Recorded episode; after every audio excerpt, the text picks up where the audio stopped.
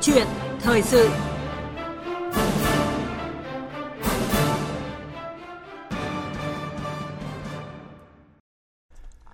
Thưa quý vị và các bạn, ngày 27 tháng 9 vừa qua, Bộ Chính trị đã ban hành nghị quyết số 52 về một số chủ trương chính sách chủ động tham gia cuộc cách mạng công nghiệp 4.0. Nghị quyết đã thể hiện rõ quan điểm và sự quyết tâm của Đảng khi chủ động tích cực tham gia cuộc cách mạng công nghiệp 4.0 là yêu cầu tất yếu khách quan và coi đó là giải pháp đột phá với bước đi và lộ trình phù hợp để Việt Nam bứt phá trong phát triển kinh tế xã hội. Vâng, với cách mạng công nghiệp 4.0 thì y học Việt Nam cũng không nằm ngoài cuộc. Bằng nền tảng kiến thức của mình thì đội ngũ cán bộ ngành y tế đã chủ động tiếp cận, ứng dụng các công nghệ 4.0 trong quản lý, điều hành và chăm sóc sức khỏe phục vụ người bệnh. Vậy trong dòng chảy của cuộc cách mạng công nghiệp 4.0, ngành y tế đang đứng ở vị trí nào và đã làm được những gì nhằm nâng cao chất lượng phục vụ người bệnh? Câu chuyện thời sự hôm nay chúng tôi mời đến phòng phát thanh trực tiếp Phó giáo sư tiến sĩ Trần Quý Tường, Cục trưởng Cục Công nghệ Thông tin Bộ Y tế để trao đổi về nội dung này. Hai số điện thoại đường dây nóng của chương trình là 0243 934 1040 và 0243 934 9483 đang sẵn sàng tiếp nhận câu hỏi và ý kiến của quý thính giả. Còn bây giờ thì xin mời uh, biên tập viên Minh Khánh và vị khách mời bắt đầu cùng trao đổi. Vâng, à, cảm ơn anh Đức Hưng và trước hết thì xin cảm ơn Phó Giáo sư Tiến sĩ Trần Quý Tường đã tham gia câu chuyện thời sự của chúng tôi ngày hôm nay. À, vâng, xin kính chào quý vị khán giả. À, thưa ông nhắc đến y khoa 4.0 thì có những nhà khoa học thế giới đã ví là trí tuệ nhân tạo là ống nghe của thế kỷ 21, chatbot là trợ lý của thầy thuốc hay là y khoa sẽ thiếu đi độ chính xác nếu mà không có vị trí tuệ nhân tạo. À, vậy với Việt Nam thì ngành y tế đã triển khai những ờ, công việc gì để không bị chậm lại trong dòng chảy của công nghệ y khoa thế giới? À, vâng, đúng như vậy. Trong cái dòng chảy của công nghệ y khoa thế giới hiện nay, trong xu thế của cuộc cách mạng công nghiệp lần thứ tư, thì ngành y tế Việt Nam cũng đã chuẩn bị và triển khai một số các hoạt động. À, chúng tôi à, trước hết là với trách nhiệm là cơ quan quản lý thì à, Bộ Y tế đã xây dựng một số các cái văn bản pháp lý để tạo hành lang pháp lý để chủ động tham gia cuộc cách mạng công nghiệp lần thứ tư. Vâng. Rồi chúng tôi cũng đã xây dựng một cái kế hoạch phát triển y tế thông minh với ba cái trụ cột chính là phòng bệnh chăm sóc sức khỏe thông minh, khám chữa bệnh thông minh và quản trị y tế thông minh. Thứ ba là chúng tôi đẩy mạnh ứng dụng công nghệ thông tin trong quản lý khám chữa bệnh. Ví dụ như đến nay là 99,5% các cơ sở khám bệnh chữa bệnh tại 63 tỉnh thành phố trên cả nước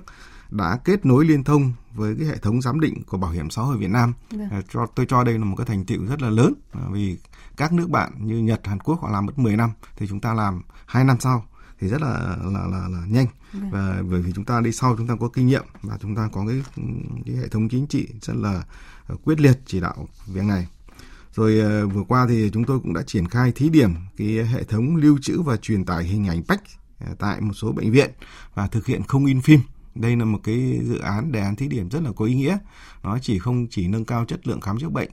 ứng dụng công nghệ công nghệ thông tin, ứng dụng các cái công nghệ hiện đại mà nó có ý nghĩa về môi trường. Chúng ta không phải in phim thì nó bảo vệ môi trường rất lớn. Vì có cái, chúng ta đã biết các cái bệnh nhân vào in phim nhiều thì à, cái phim đó tồn tại hàng trăm năm. Rồi à, chúng tôi cũng đã triển khai à, thí điểm những cái hoạt động y tế từ xa, rồi hỗ trợ tư vấn. Rồi chúng tôi cũng đã bước đầu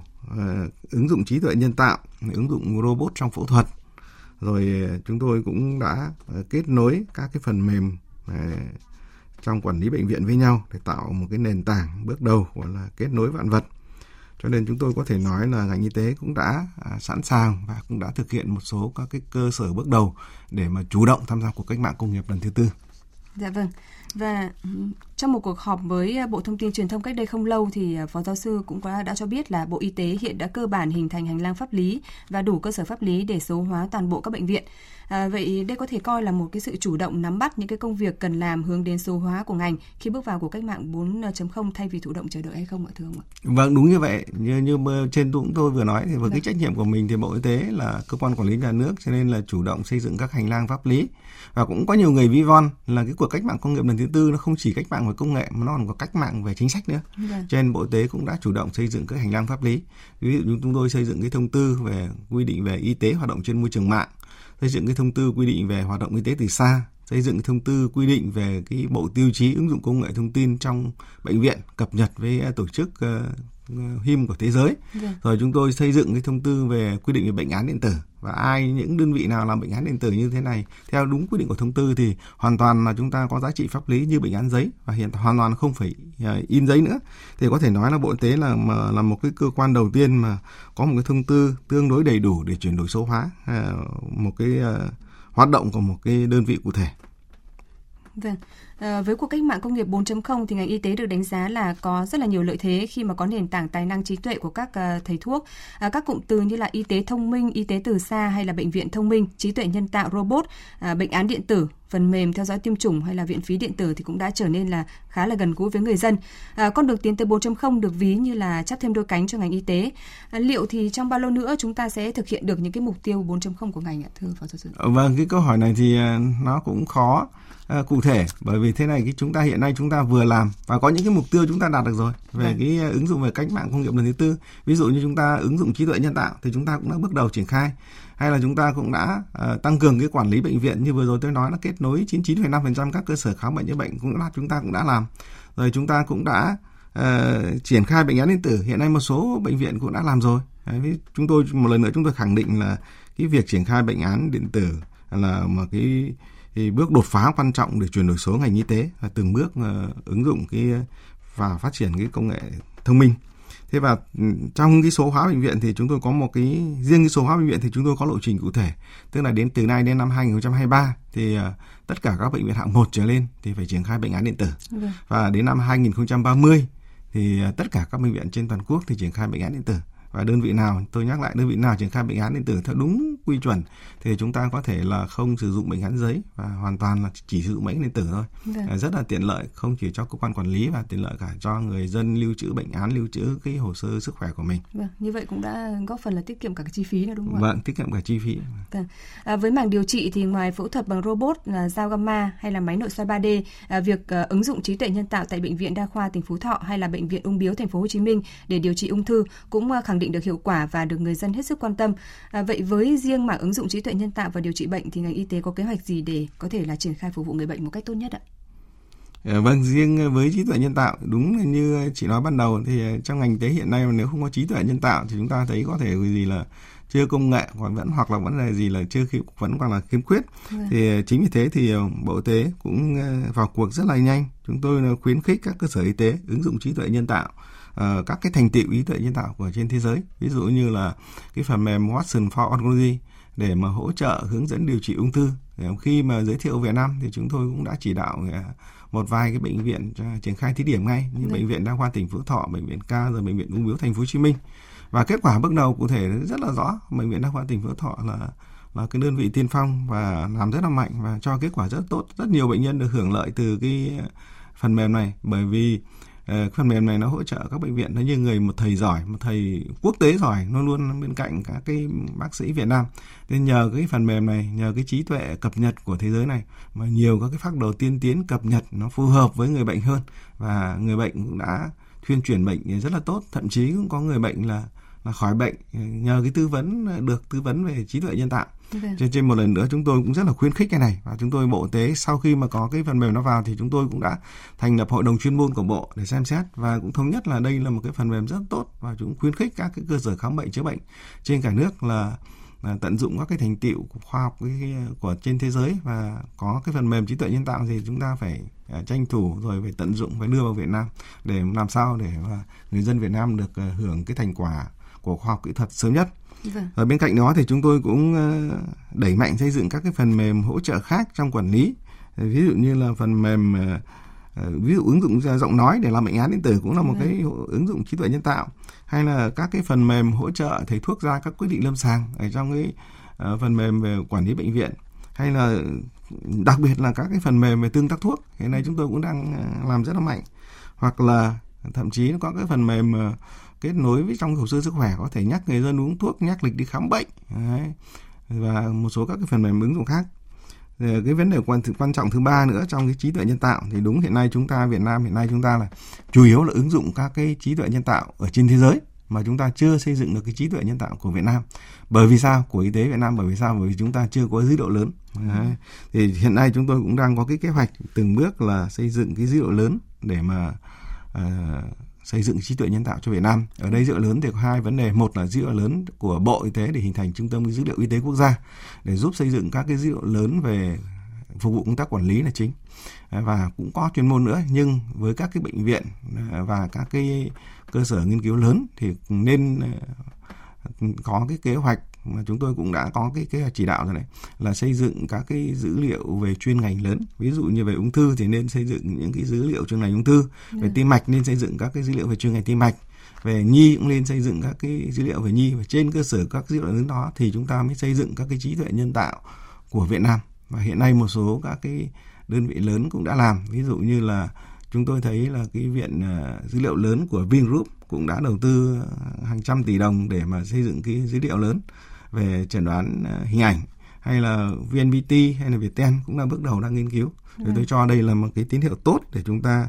uh, từng bước tiếp cận với việc xây dựng trí tuệ nhân tạo y tế ở Việt Nam. Vâng có thể ờ, nhận thấy là cuộc cách mạng công nghiệp 4.0 thì người bệnh cũng đã thụ hưởng được khá là nhiều cái lợi ích từ cái ờ, nền tảng công nghệ 4.0 này và ngành y tế cũng đặt ra mục tiêu xây dựng hệ thống y tế hiện đại để giúp cho người dân dễ dàng tiếp cận và sử dụng các cái dịch vụ y tế hiệu quả nhất uh, trong mọi lúc mọi nơi và được chăm sóc uh, nâng cao sức khỏe liên tục toàn diện và suốt đời. Uh, thưa phó giáo sư, liệu quan điểm này thì có gì mâu thuẫn hay không khi mà chúng ta ứng dụng các cái công nghệ hiện đại trong điều kiện người bệnh hiện nay còn khó đáp ứng ạ? Vâng, không có gì mâu thuẫn cả. À, bởi vì để xây dựng cái hệ thống hiện đại giúp cho người dân dễ tiếp cận sử dụng các dịch vụ y tế hiệu quả à, và mọi lúc mọi nơi và được bảo vệ chăm sóc liên tục suốt đời. Đây là một cái chủ trương lớn của Đảng và Nhà nước và để thực hiện được cái mục tiêu này thì là nhiệm vụ chung của toàn xã hội, của toàn hệ thống chính trị, của các cấp các ngành chúng ta phải thực hiện. Vâng. Nhưng ở đây chúng tôi muốn nói riêng là đối với ngành y tế và riêng đối với cái việc mà ứng dụng công nghệ thông tin thì chúng ta tôi, tôi phải nói là ứng dụng công nghệ thông tin sẽ hỗ trợ làm tốt cái mục tiêu này nhanh hơn và sẽ tốt hơn. Ví dụ như trong công tác chuyên môn thì chúng ta sẽ xây dựng các cái phần mềm về chăm sóc sức khỏe, về phòng bệnh thông minh à, giúp người dân là có thể dự báo được uh, những cái uh, dịch bệnh ở xung quanh mình rồi giúp được người dân được cái phòng bệnh của mình. Rồi chúng tôi có có chúng ta có cái phần mềm tiêm chủng để kết nối uh, với các cái đứa cháu trong tuổi tiêm chủng mở rộng thì chúng ta phải để theo dõi các cháu để làm sao tiêm nó không được sót, uh, nó đầy đủ.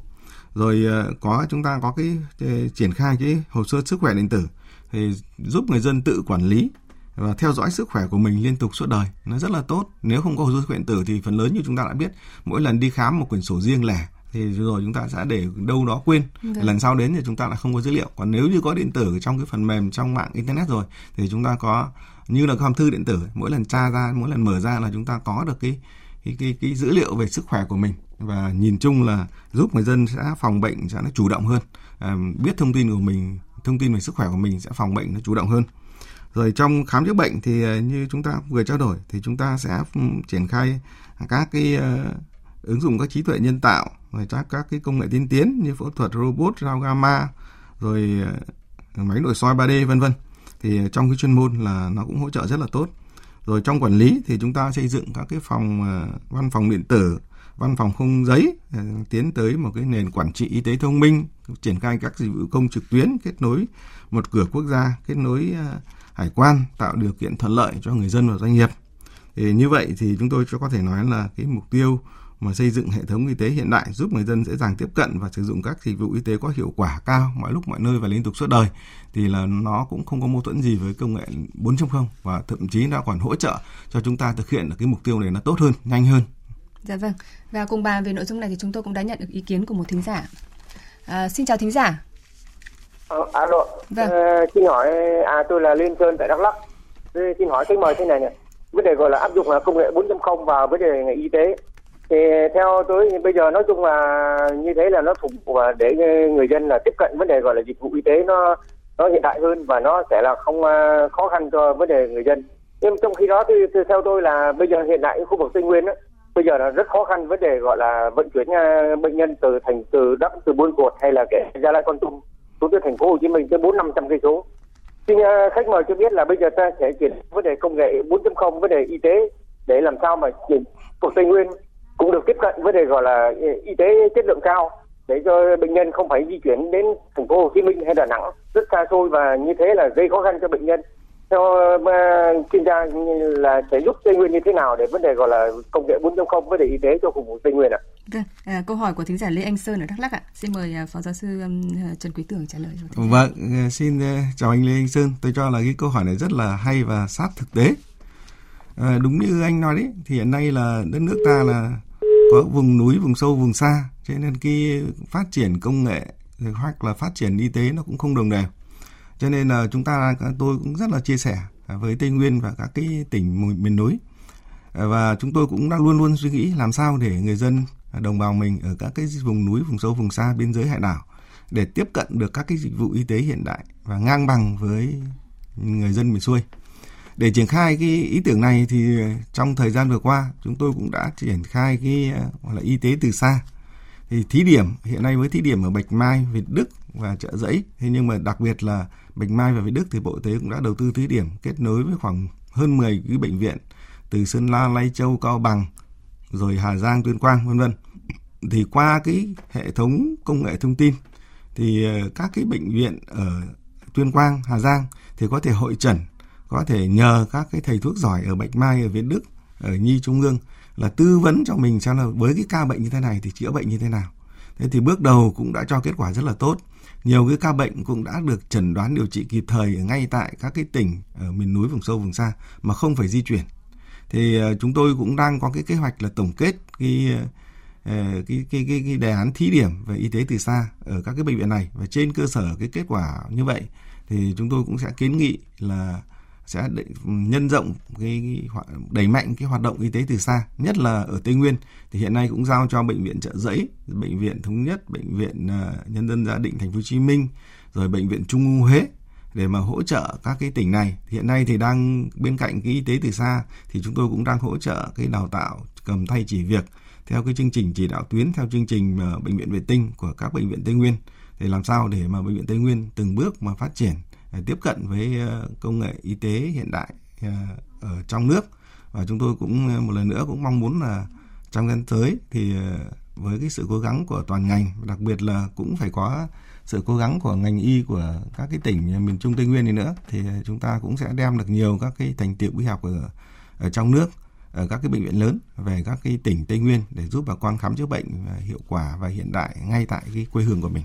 Vâng, à, có thể thấy là cái việc ứng dụng uh, dịch vụ các cái dịch vụ y tế hiện đại thì cái mục tiêu lớn nhất cũng là phục vụ tốt nhất cho người bệnh đúng không ạ? Vâng. Dạ vâng. À, vậy thì theo giáo phó giáo sư là những cái ứng dụng của y tế 4.0 thì uh, sẽ mang lại những cái lợi ích cụ thể gì cho người bệnh trong giai đoạn hiện nay ạ? Vâng, ứng dụng y tế 4.0 thì nó sẽ mang lại nhiều lợi ích cho người bệnh, cho cộng đồng và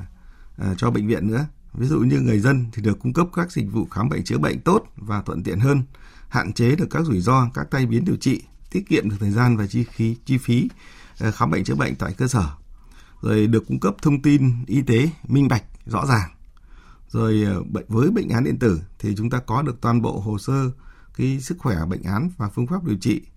trong trong một cái đợt của người bệnh và lưu trong suốt đời từ cái đợt này đến đợt khác. Vâng. Và với hồ sơ sức khỏe điện tử thì ờ, chúng ta nếu chúng ta thống nhất được trên toàn quốc thì giúp người dân được lưu trữ thông tin sức khỏe liên tục và suốt đời và đặc biệt là Ờ, nếu thống nhất toàn quốc thì chúng ta có thể chia sẻ tất cả các cái bệnh viện được chúng ta có thể khám ở Hồ Chí Minh. Nhưng mà sau đó thì một tháng sau hoặc là một năm sau chúng ta ra Hà Nội khám thì chúng ta vẫn có thể mở mạng ra chúng ta vẫn có thể biết được tóm tắt cái thông tin uh, quá trình khám. quá trình khám bệnh bệnh. của người dân ở cái đợt trước. Hay y tế dự phòng thì chúng ta cũng có thể là uh, phòng bệnh một cách chính xác hơn. Đặc biệt là trước hết là theo dõi cái con em mình tiêm chủng nó đầy đủ hơn. Uh, cho nên chúng tôi có thể nói là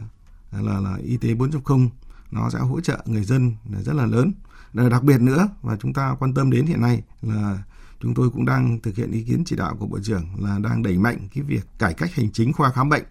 ứng dụng công nghệ thông tin để đặt lịch để khám bệnh trực tuyến,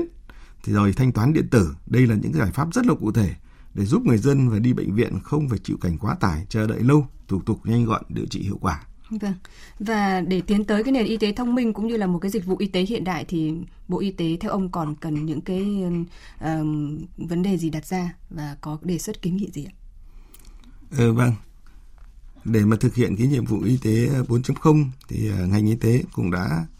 uh, chủ động uh, tham gia cuộc cách mạng công nghiệp lần thứ tư. Chúng tôi cũng đã đề xuất ra ba cái trụ cột chính là phòng bệnh thông minh, khám chữa bệnh thông minh và quản trị y tế thông minh và đồng thời chúng tôi cũng đưa ra ba chương trình y tế điện tử như chương trình xây dựng cơ sở hạ tầng triển khai thống kê y tế điện tử để từng bước hình thành trung tâm dữ liệu y tế quốc gia yeah. Dạ. thì đây là cái chương trình một chương trình hai thì chúng tôi cũng à, đẩy mạnh cái thực hiện hồ sơ sức khỏe điện tử rồi bệnh án điện tử à, để đảm bảo cái và theo một cái chuẩn chung để đảm bảo kết nối liên thông giữa các cái phần mềm này với nhau và trong một cái thời gian uh, nhất định và chương trình 3 là xây dựng và vận hành cái hệ thống dịch vụ công trực tuyến một cửa Bộ Y tế và một cửa ASEAN để nhằm phục vụ người dân và doanh nghiệp tốt hơn. Và để thực hiện cái việc này thì ngoài cái sự quan tâm chỉ đạo của Đảng và Nhà nước thì trong gian tới chúng tôi cũng đề nghị nhất là các ngành kinh tế, Bộ Tài chính, Bộ Kế hoạch Đầu tư, Bộ Thông tin Truyền thông nghiên cứu xây dựng cái cơ chế chính sách nó hoàn thiện hơn. Đặc biệt là khi có nghị quyết năm 2 của Bộ Chính trị ban hành thì chúng ta phải ờ, thể chế ờ, hóa cái nghị quyết cái tư tưởng, cái quan điểm của nghị quyết năm hai thành các cái văn bản chính sách để sớm cái nghị quyết năm hai của Bộ Chính trị về một số chủ trương chính sách chủ động tham gia của cách mạng công nghiệp lần thứ tư là đi vào đời sống. Để thứ hai là chúng tôi cũng kiến nghị là làm sao là phải có cái cơ chế tài chính cho công nghệ thông tin y tế cho nó phù hợp và thích hợp chứ hiện nay là chúng tôi cũng chỉ đạo nhiều nhưng mà các cơ sở y tế cũng cũng cũng gãi đầu gãi tai là chúng ta không có tiền không có kinh phí để triển khai. Vâng, vâng rồi ờ, đặc biệt nữa là có cái chính sách mà làm sao mà thu hút được nhân tài về công nghệ thông tin y tế. Hiện nay là công nghệ thông tin các cái kỹ sư công nghệ thông tin giỏi thì chúng ta tuyển rất là khó và đặc biệt là tuyển vào làm việc các cơ quan nhà nước rất khó. Vâng. cho nên chúng ta làm sao để mà có cái đội ngũ nhân tài có chính sách ưu đãi cái đội ngũ mà công nghệ thông tin y tế giỏi để mà giúp cái đẩy mạnh cái y tế 4.0 trong vâng. thời gian tới hơn nữa. Vâng. À, xin trân trọng cảm ơn Phó Giáo sư Tiến sĩ Trần Quý Tường, Cục trưởng Cục Công nghệ Thông tin Bộ Y tế đã tham gia câu chuyện thời sự của chúng tôi ngày hôm nay ạ. Và cũng xin cảm ơn quý vị thính giả đã gọi điện à, đến đóng góp ý kiến với chương trình ạ. Vâng, xin cảm ơn và kính chào quý vị khán giả.